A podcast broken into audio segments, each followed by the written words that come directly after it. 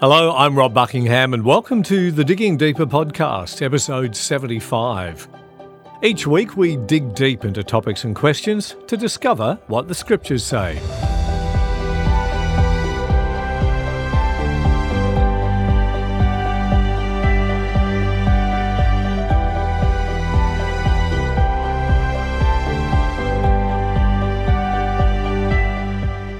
Today I'm joined by my Jewish friend Tal to chat about the scriptures from a Hebrew perspective. We'll discuss what we can learn from the story of Jacob wrestling with God. Can a woman be a rabbi? And what are we to make of God giving Saul an evil spirit? But first, why do many Jews not consider Jesus to be the Messiah? Let's find out. Right now, I want to introduce a very dear friend of mine who we don't catch up in person very much, but we catch up on Zoom fairly regularly. And I've got to say, I always enjoy our interactions together. Tal is Jewish and by faith as well as ethnicity. And we end up having great conversations, particularly about the scriptures that Jews and Christians share in common. And so with that in mind, let me welcome Tal Spinrad to the screen. God bless you and good evening. Good evening. I just want to tell you one thing. I just was, maybe I'm just because I'm becoming old hat at this, as it were, that I noticed the lead-in and the clips without verbal dialogue. The clips of you're just so animated that but half of them, I mean, you're so passionate, but you're like this passionate fisherman, because it's like, it was this big, the fish was this big, and they're trying to get away, and it's just really, it's very refreshing. It's very nice. It makes me feel. Thank you. It makes me feel like in a very Jewy environment, because wow. Talking with our hands and stuff like that. That's right. I reckon if someone tied my hands behind my back, I wouldn't be able to say anything. I think maybe I'm part Jewish and part Italian. You know what I mean? That kind of thing going on. Even a Mediterranean. Well, I certainly do. I mean, I hail from the Northern Hemisphere, so maybe that's part of it. One day I'll do that. You can do the Ancestry.com. DNA or blood sample, I think, can't you? And they tell you that you're X% this and, all that kind of stuff. So I should do that one day. I'm probably part Viking as well, being from that part of the world. Anyway, Tal, we've got lots of questions, and there's no pressure on getting through all of these questions. We'll just see how we go. And I want to have you on at least, once a term. So you've been on once this year already. And so this first question, by the way, kind of continues on from our last discussion. And if you missed that discussion, by the way, you'll find it. It's episode 65 of Digging Deeper. So you can listen to the whole discussion between myself and Tal on Digging Deeper, episode 65. So this question, can you explain more about your answer from last time about why Jesus is not considered to be the Messiah? What is it about his character that is thought to disqualify him with many Jews? I mean, I know there are Messianic Jews who believe that Jesus is the Jewish Messiah, but in your opinion, why is Jesus not considered the Messiah? What is it about him that disqualifies him in your mind? Well, first you used the magic word, which was opinion.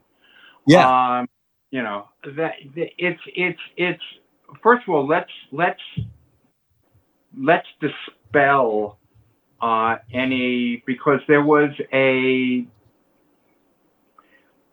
not negative implication in the follow-up question, but a, how should I say, a almost hurt feeling. Yeah. So what is it about his character that would disqualify him? Yeah. Nothing about his character. Right.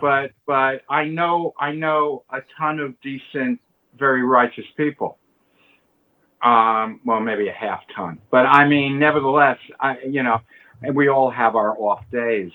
It's just, it's not within the whole Christian concept of Messiah is not anywhere in the Jewish reality.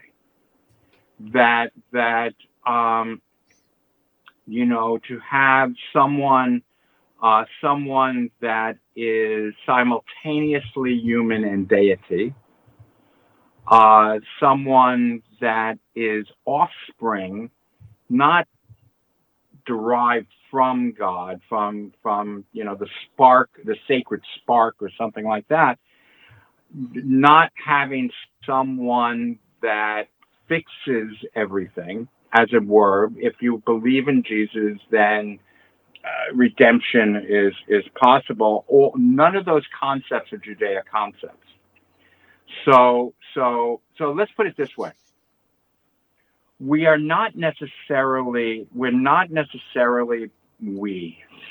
there's that pronoun, we, me and someone else, we, as Jews are not dismissing Jesus, the individual, as a redeemer.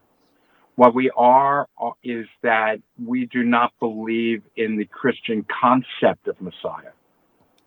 Okay. So it wouldn't matter. It wouldn't matter what Jesus did. It wouldn't matter. It wouldn't matter. It's not, our tradition has a different concept, a different playing out of what a Mashiach is. So in a nutshell, what would that be? In a nutshell, it is we as a people, and when I say people, I don't mean Jews, I mean all humans. Right. Work together to create a culture in our existence, right, on Earth, that makes it possible that it's within spitting range of having world peace and world cooperation. All right. So we get as close as we possibly can to healing the cosmic, the interpersonal, the intimate rifts that we have between us and the planet, us and each other, us in terms of individuals, us in terms of nations. And at that point, there is a human, totally human leader who is able to be a facilitator. That person's not bringing an age. That person is facilitated, being a coordinator, admin. So on a local level, that is much more doable, isn't it? So you and I, each of us, have agency to be able to seek peace in our daily relationships with friends, right, family, those we come in contact with, other drivers on the road, and so on. When you look at the global picture, of course, we're not doing well. We're not doing great at all, because there's so much pain and suffering and war and. But there's the saying that think globally, act locally. So yeah. I mean you do what you can, and in essence, one of the theological differences between Judaism and Christianity is that we don't put really a whole lot of stock in faith. That creed is not the thing. It's deed. It's what you do. So in other words, if you're an atheist and you don't believe in God whatsoever, although mind you, the atheists and the Orthodox in any religion have incredible common ground, because they're both obsessed with God, different directions. Yes, but so both true. God. Yeah. The fact is that we believe that if you act in a righteous way, no matter what you believe in, you are bringing us closer to where the world is healed. Yeah. And it's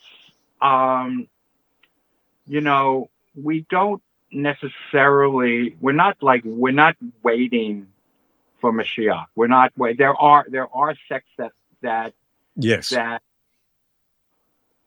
give voice to that, but even they are not waiting.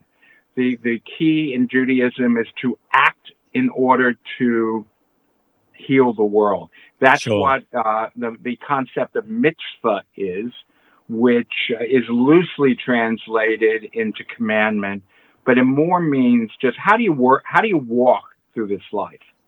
Yeah, and if you walk through this, you know that everything is we have responsibility for our actions. That's both individually and communally.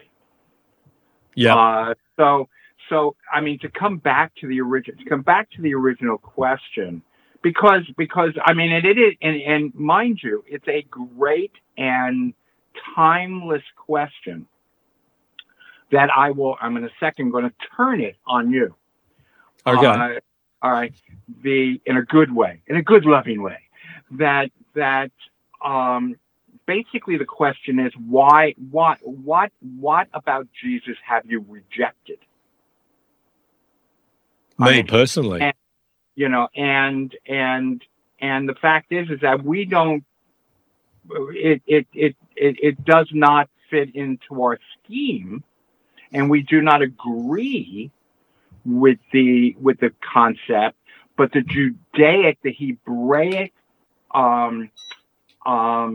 vision of this is, in fact, I said in our very first, I was on one of your television podcasts with a very wonderful, in fact, I think her name was Sarah, Muslim woman. Yes. And we were doing it.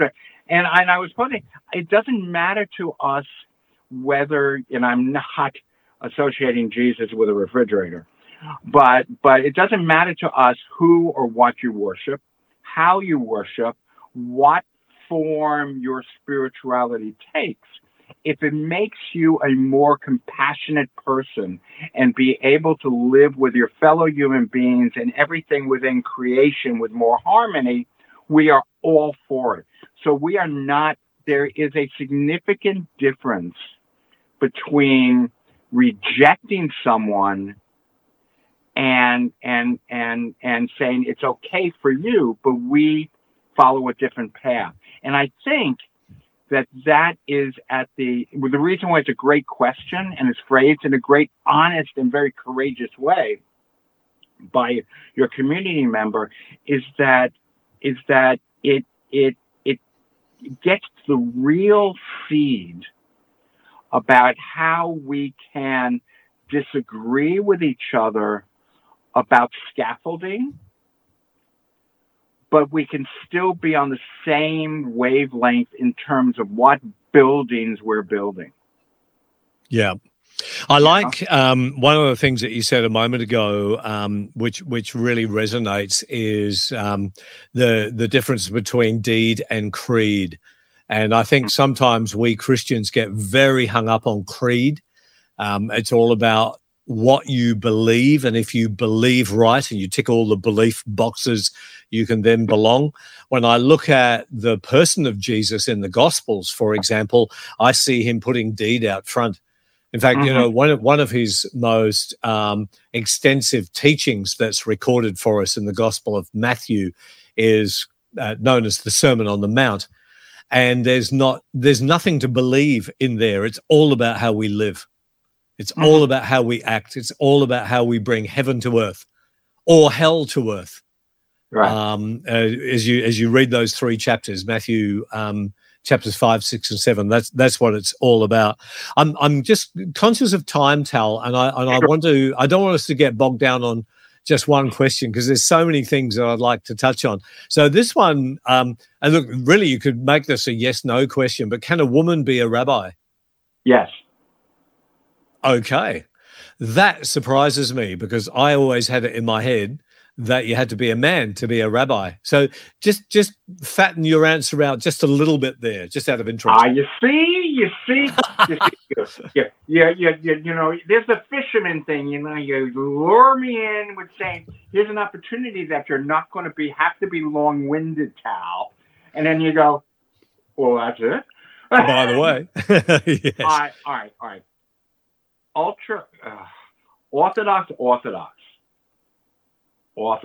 Orthodox. You have to be a man to be a rabbi, but you could be a Rebbetzin, which is the counterpart.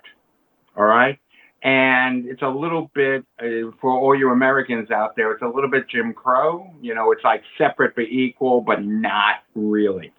Right. Sure. However, the further you, like, if you have the ultra Orthodox, which you can't, you need to be a man. But the minute you get out of that, there's conservative and reform and progress. There's a lot of women, a lot. There is a significant number of women rabbis, and there's a significant number of women leaders of lay congregations. So there is nothing that says, other than this is the way that it's always been, that says you have to be a man to be a rabbi. Interesting.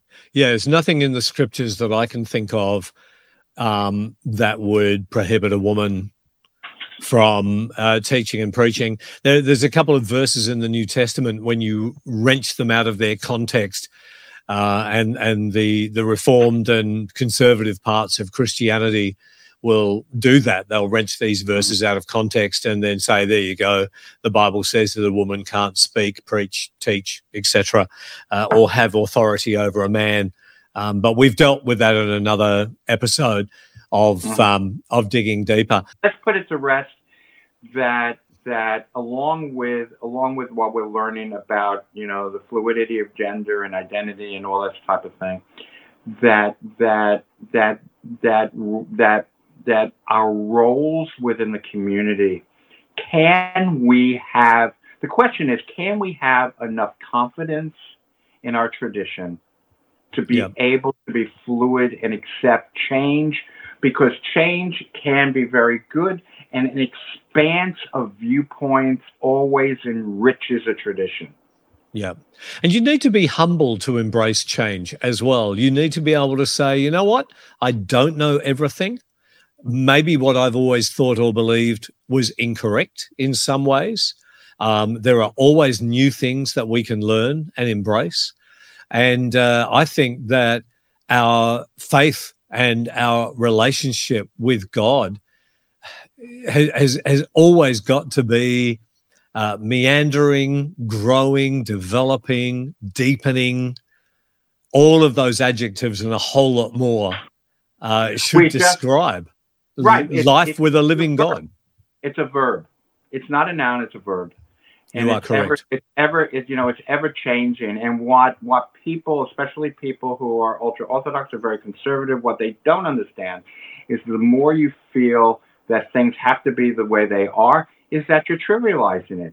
You're lacking, dare I say it, the faith that your tradition and the way that people are thinking can possibly withstand the discomfort of change. And change should have an element of discomfort, but that doesn't mean it's wrong. Absolutely. In fact, I think there should be that level of discomfort. You know, if what we expect when we visit a church, when we're part of a church community or a synagogue, is to hear a message that simply confirms everything I already know, what's the point? Mm-hmm. If I'm not hearing something that makes me go, wow, I've never thought about that before, or I'm not sure if I agree with that, but I'm going to go and dig deeper and do a little bit more study on that. If we're not hearing stuff like that, what's the point? And I know Christians who they'll leave a church to go to another church because they disagree with something that they've heard or seen at one congregation, and they just want to find a place where everything they already know and believe is talked about and addressed, so that there then is very little challenge. And I don't think there's any growth in that environment either. What's the point? The great Rabbi Heschel used to say that the defining characteristic of humans that allows us to even approach the sacred is the element that we're able to be surprised. And surprise is a non-value judgment, because you can be surprised in a very negative way as well, and it can be a very uncomfortable thing. But it's something, everyone deserves a place that they can be sukkud, and they can feel safe, and things that are expected and they're cuddled and stuff like that. But not 100% of the time. If that was the case, we would have never left the womb. True. Basically. Yeah. Or attempted to climb back up as soon as we were born. Yeah. Hey, let's get on to the next question. Sure.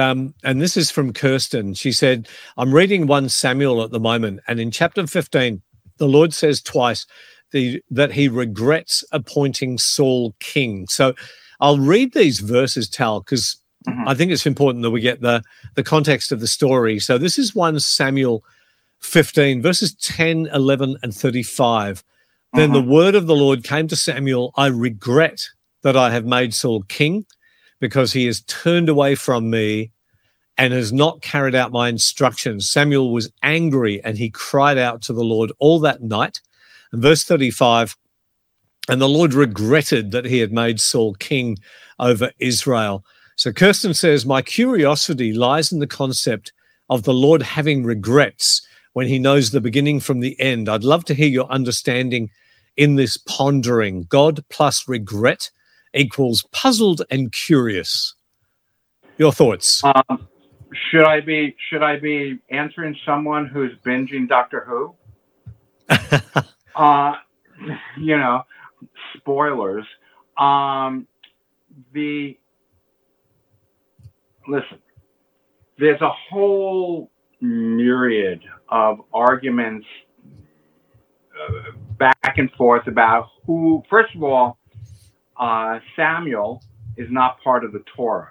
All right, they're all part of the Tanakh. It's the Bible. Yes. But it's not the first five books. It's all part of Scripture. But there's level upon level upon level about who wrote what and who, and all this type of stuff. It's always been my feeling that sacred text is God inspired, and even in certain parts God created, but witnessed and written down by human beings. You would have no argument from me on anything you have just said. Please continue. Right. So is the issue for your community member the fact that God is regretting something? Yes. Which implies that God is infallible, not infallible. Because if you regret something... Explain that a little bit, yeah. If you regret something, you have done something that didn't turn out right. Yes. So God appointed Saul, right? And it did, according to this narrative, it did not turn out right. So God made a mistake. Possibly. And that's the inference, yes. That's the consequences. If I appoint someone to something, and I say, you're going to run that Bunnings, I'm appointing you and manager Bunnings, and the Bunnings goes bust. All right. I made a mistake of trusting that person. Yep. To run it. So the fundamental discomfort is that we have to make a choice here. We either have to make a choice that there is a human element in the text, in terms of articulating the text, or that God actually is actually feels that they made a mistake. Yeah. So, and that's a big deal, because God's God, right? Yeah. But also God. If we have free will, God has to be able to withdraw, and there's got to be an element of on the level that we are cognitive of sequence and time being linear. Now, time does not, in reality, time does not have to be linear.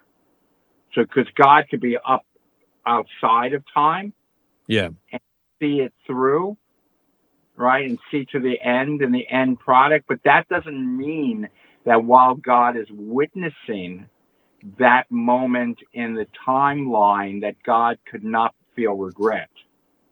The bigger question is why? Why would God feel regret?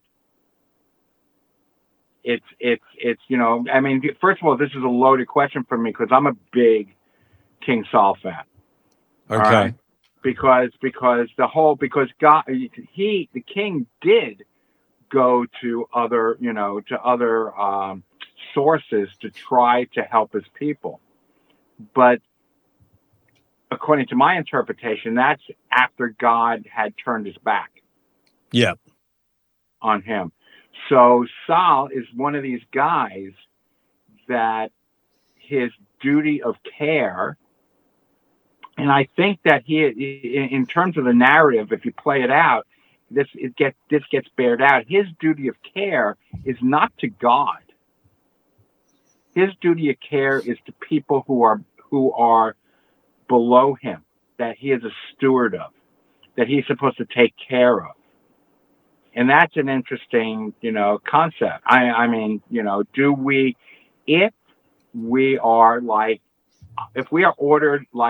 we believe that Abraham was ordered to sacrifice his son, right, by God, to offer up his son, I don't think it's a good thing, a good deal as character that Abraham might have gone through with that. Oh, absolutely. But just back on Saul, so we don't get too sidetracked here.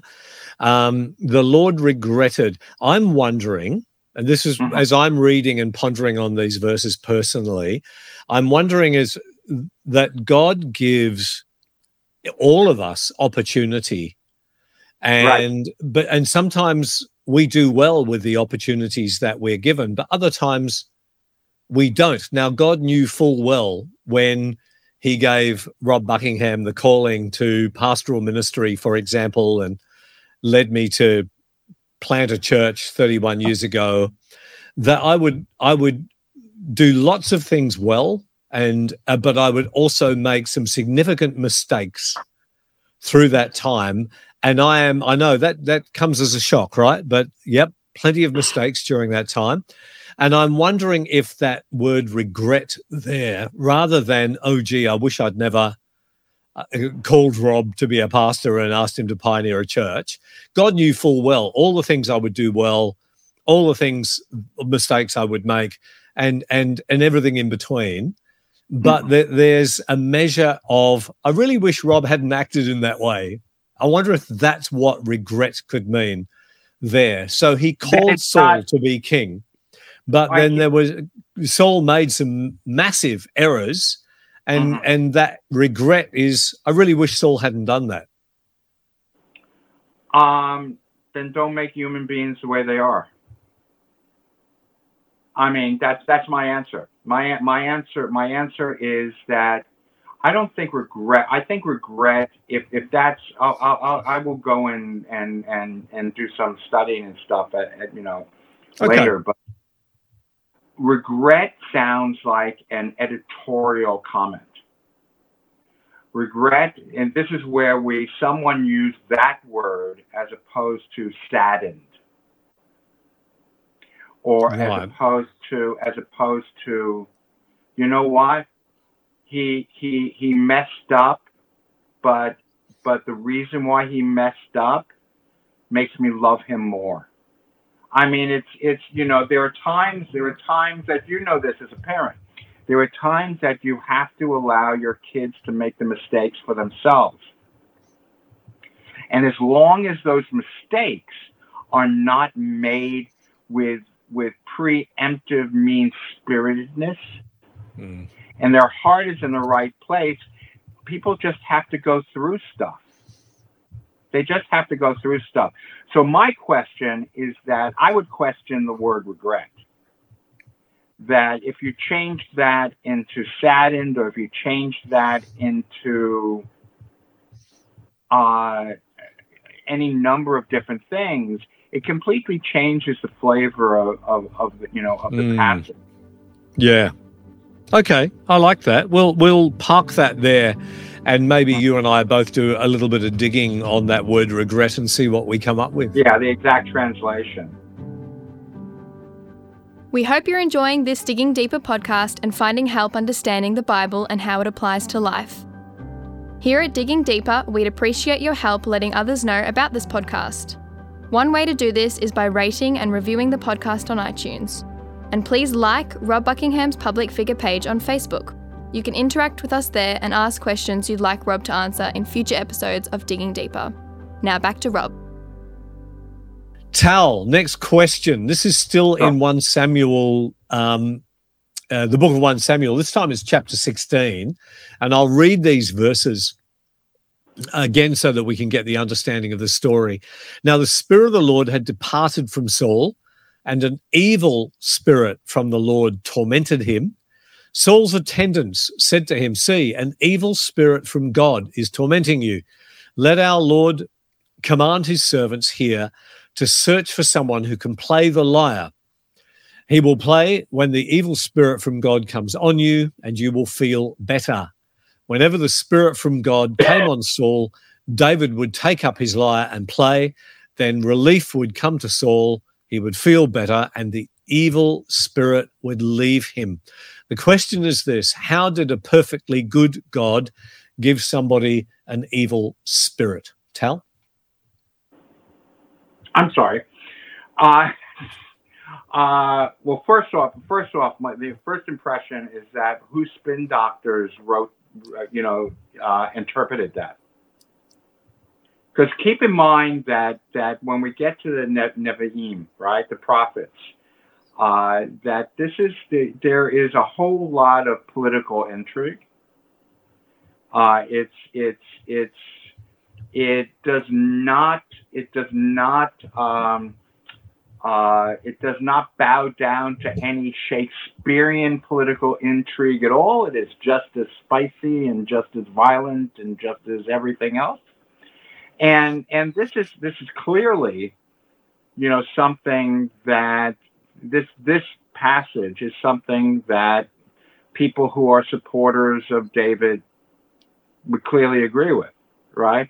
Because Saul has fallen from grace, as it were, and the only one that can help him out is David, right? With his, magical music and stuff.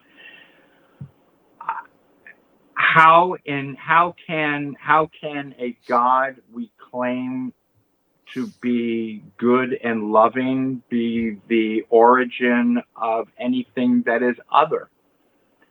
Well, if we say that God is good, then we are already contradicting our concept of the deity. Do you want to explain that a little bit further? Because it's limiting. It's limiting.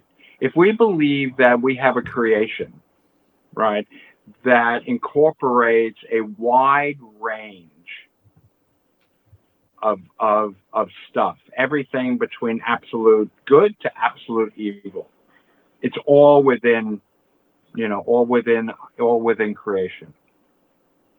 Mind you, the concept of good and evil is in creation, but it is exclusively the realm of human beings. There is nothing else in creation that you can describe as good or evil other than humans. I mean, a whale that eats a baby seal is not being evil. It's being how they were created, right? It's doing what they do. All right. Yeah. So if we're going to have freedom, free will, then we have to have the free will to do evil or do, you know, the tree of good and evil, the knowledge of good and evil, right? From Eden and stuff. That has to come from God. If we believe that God is the source of all being in the universe, by definition, there isn't an... So in Judaism, there's no such thing as God created everything that's good and Satan created everything that's evil. That simply is not a concept.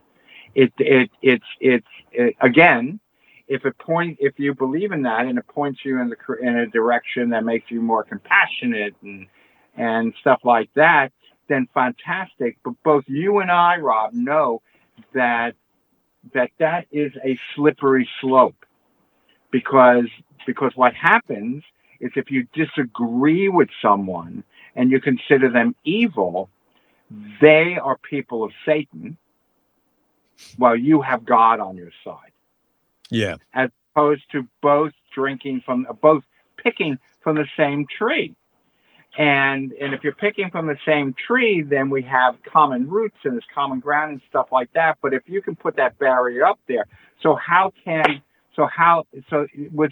specifically the original question is how do we resolve or reconcile that God is the origin of an evil urge or something like that? Yeah. It's interesting, actually, because I checked out the Hebrew. As little as I don't know Hebrew, but Bible Hub is a wonderful resource. Yeah. And it talks there about the divine spirit producing a frenzied state of agitation that was calmed in some way by music, which I think is a wonderful truth, because we all experience certain types of music. It might be different to you than it is for me, mm-hmm. but certain types of music calm our mind. So I was feeling a little agitated today, for example, about a couple of things. I picked up Trinity, our youngest daughter, and I was listening to Christian worship music in the car, and normally I'll let her pick her music. And I said, "No, I'm just listening to this." And she said, "Why?" And I said, "Because I'm finding it calming, and I'm finding it helpful." And so I reflected on that with regard to David's experience here with Saul. So whenever David would play his music, Saul's agitation was calmed. Let me go to the regret comment again. Okay. Yep. What if we change calmed into pacify? Yep. Pacified him. That's a completely different thing.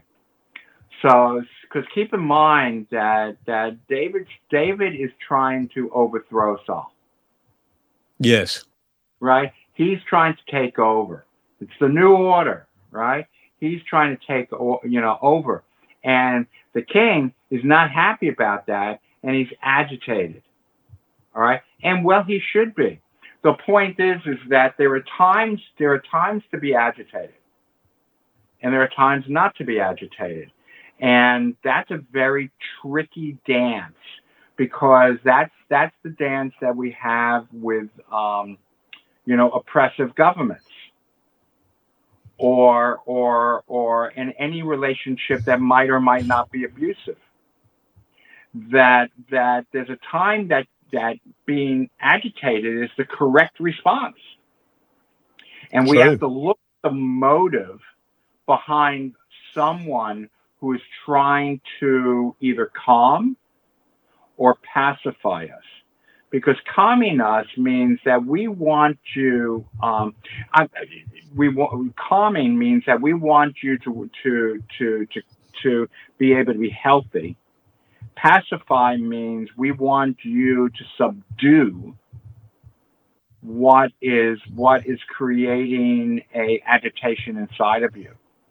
Now, a good everyday example of that is when I was teaching early childhood education, and you know, kids would have, at times, kids would have separation anxiety, right? And they'd be agitated and they'd cry and stuff like that. And the majority of adults around them were trying to get, you know, don't be sad. Don't be this. Don't be that, right? And they were trying to pacify the kid. And the reason is that they were uncomfortable with the agitation that the child was going through. It had nothing to do what was good for the kid. All right. And what that teaches is that being agitated, being angry, being anything that we perceive as a negative emotion gets suppressed. Because the community is saying it's not okay. In a lot of religious communities, the correlation to that is that you're upset. Let's find all the things you should be grateful for. Oh, yes. All right. Now that's just making the person feel guilty about being upset. Maybe their spouse has just died, or they've been wrong. They should be upset. Yep. It's a human natural thing. The idea is to sit with the person. The calming thing is to allow them in a safe way to process through it and then allow them to do it. Now, the question is, what from how you read, it's back to what we were saying about our relationship with the text. How we perceive David playing music to the king and making him not agitated, we bring our own baggage. You know, is David looking out for the king, or is David just trying to pacify him so he can roll over and become king? That's fascinating, because when you consider that mini story in the larger story, that's exactly what was happening. Yeah, exactly. And I mean, if I knew there was someone sitting in front of me and they wanted my job, for example, then you would have to pacify me, right? Judaically speaking, I'm going to shock your listeners, okay? The story is much more deeper and much more intimate than that, because Saul takes David in, all right? He is welcomed within his family. And David has sexual relationships with all of Saul's kids, men and women, boys and girls. All right? Now, there's absolutely nothing wrong with any individual of that relationship. But it's the fact that he's sleeping around and he's showing the kids such disrespect in that way, because he is he's like a cult leader. He's an incredible, charismatic, beautiful, you know, poet, singer. He's like Jim Morrison of The Doors, right? He's an unbelievable, iconic figure, right? And he's making power plays with the kids of the king in order to destabilize the king's reign. And that's why he's agitated. I mean, it's bad enough that David wants to take his crown, but he's messing around with his kids. Wow. And said, don't worry about it. Let me play you a song. Yeah. No, see, I mean, that's a fascinating context to that story. And I think any one of us as parents would be pretty agitated if somebody was doing that, you know, to our kids. And then I want if any of you folks married out there, right? And your spouse gets really rightfully agitated. Not that Christy would ever get agitated, but get agitated very rightfully. And you came back and you said, just calm down. Oh, that would go over really well with an Irish woman. Yeah. You just don't say that. I wouldn't say that to anyone. That's actually a bit of a joke in our family when someone gets uptight and says, well, just calm down, you know, or snap out of it, or cheer yourself up, or something like that, which are all stupid things that people say. Anyway. Yeah, that's all right. Let me play. All right, that's really, really interesting. I think we've got time for one more, Tal. We've got about just about, say, 8 minutes. Selena asks, I was reading the story of when God wrestles with Jacob and Jacob wins and gets a blessing, but God has to dislocate Jacob's hip joint for some reason. It's found in Genesis 32. And so once again, I'm going to read this story. So Jacob was left alone, and a man wrestled with him till daybreak. When the man saw that he could not overpower him, he touched the socket of Jacob's hip so that his hip was wrenched as he wrestled with the man. Then the man said, let me go, for it is daybreak, like, you know, some sort of vampire that couldn't stand the sunlight. But Jacob replied, I will not let you go unless you bless me. The man asked him, what is your name? Jacob, he answered. Then the man said, your name will no longer be Jacob, but Israel, because you have struggled with God and with humans and have overcome. Jacob said, please tell me your name. And he replied, why do you ask my name? Then he blessed him there. So Jacob called the place Peniel, or Peniel, saying, it is because I saw God face to face and yet my life was spared. And so Selena continues, in the English translation, it just seems like a strange event that hasn't been explained very well. I was wondering what the Hebrew teaching on this strange but meaningful event is. All right, I'm going to tell you a secret, and I'm going to tell you the truth. It's a strange event that is open to limitless interpretations. The fact is that the bigger, I'll come back to it in a second. Okay, I know it's like now 6.5 minutes. If you are going to read text, give up on the idea that there's going to be a definitive answer. All right?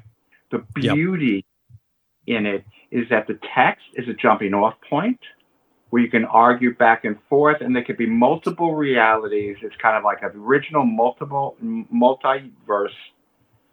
type of situation. The fact is, you do not really know who he's wrestling with. We suppose that it's in a dream state, which means that all physical laws do not pertain. Okay? He could be wrestling. Remember, he is at the banks of a river. On the other side of the river is Esau, who he has been estranged with. And the last time they were together, Esau was going to say he was going to kill him. Yeah. All right. So this is like his moment of reckoning, right? And in the middle of the night, this happens. We do not know. It's another dream state. All right. So it could be he's wrestling with himself because of his conscience. So my advice is go and pursue that path for a little bit. He could be wrestling with a malach, with an angel. Go and pursue that. Say how he could be wrestling with God. He could be wrestling with a specter of Esau. Right? He could be wrestling with anyone.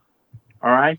When they finish and he's asking for the blessing, the traditional way, if you're going to have a new page in your life, is that one of the ways to easily do that, on the surface easily, is to change the name. You change the name of your business, the synagogue, the church, whatever, or yourself. You change your name. And the name literally means one who wrestles, strives, argues, has a thing with God. All right? And what is profoundly important, or should be profoundly important to the reader or the listener to the story, is why is it so important to get a certainty of answer about a situation that by nature does not have a certainty of answer? What about the uncertainty of this scenario makes you uncomfortable because there's no definitive answer, and how that reflects how real life is? There are very few definitive answers in life. How is this going to pan out? How is this, if I do this, is there a definitive answer to that? No, we are not mathematical equations. We're human beings. And if the more comfortable, in a way, a lot of the stories in Scripture are lab training grounds that if we can live with that uncertainty, with that fluidity, with that nature of relationship that changes every day, the more we can get used to being able to dance that dance, the more comfortable we will be in our skin in everyday life. And that's the lesson of the Bible. Not necessarily don't eat this, do eat that, but how can we live with the uncertainty that haunts our everyday? Yeah. I love that. You've shared a number of different pathways that we could go in sitting with that text, and I would encourage you to do what Tal is saying there, to read those scriptures and to sit with the text and to explore the different avenues that Tal has mentioned. Yeah, absolutely. And I mean, don't limit it to the only one I said. Yeah, and you've said to me on many occasions, the Bible is a book of questions more than it is a book of answers. And after you've read the scriptures, you may have more questions than you started with, and that's actually the purpose of it. Yes. So. But people are uncomfortable with that, and I'm sorry if they're not wrong for being uncomfortable, but that is the nature of life. That is a nature of life that is open-ended, and you can be surprised and deeply gutted at the same time. It's just it's not right, it's not wrong, it just is. Tal, it's been wonderful as always. Thank you for your time. Thank you. It's always been a pleasure. Thank you, community, for so much. We hope you enjoyed this podcast. A new episode of Digging Deeper is out every Wednesday. If you like this podcast, please share it with others and rate and review us on iTunes. That goes a long way to help others find us. If you have a question or topic you'd like Rob to address, please get in touch with us at Rob Buckingham's Public Figure Facebook page or email connect@baysidechurch.com.au. Next week, Pastor Rob will answer the question, why was God born as a man and not a woman? He'll also investigate the I am statements made by Jesus. All that and more on next week's episode of Digging Deeper.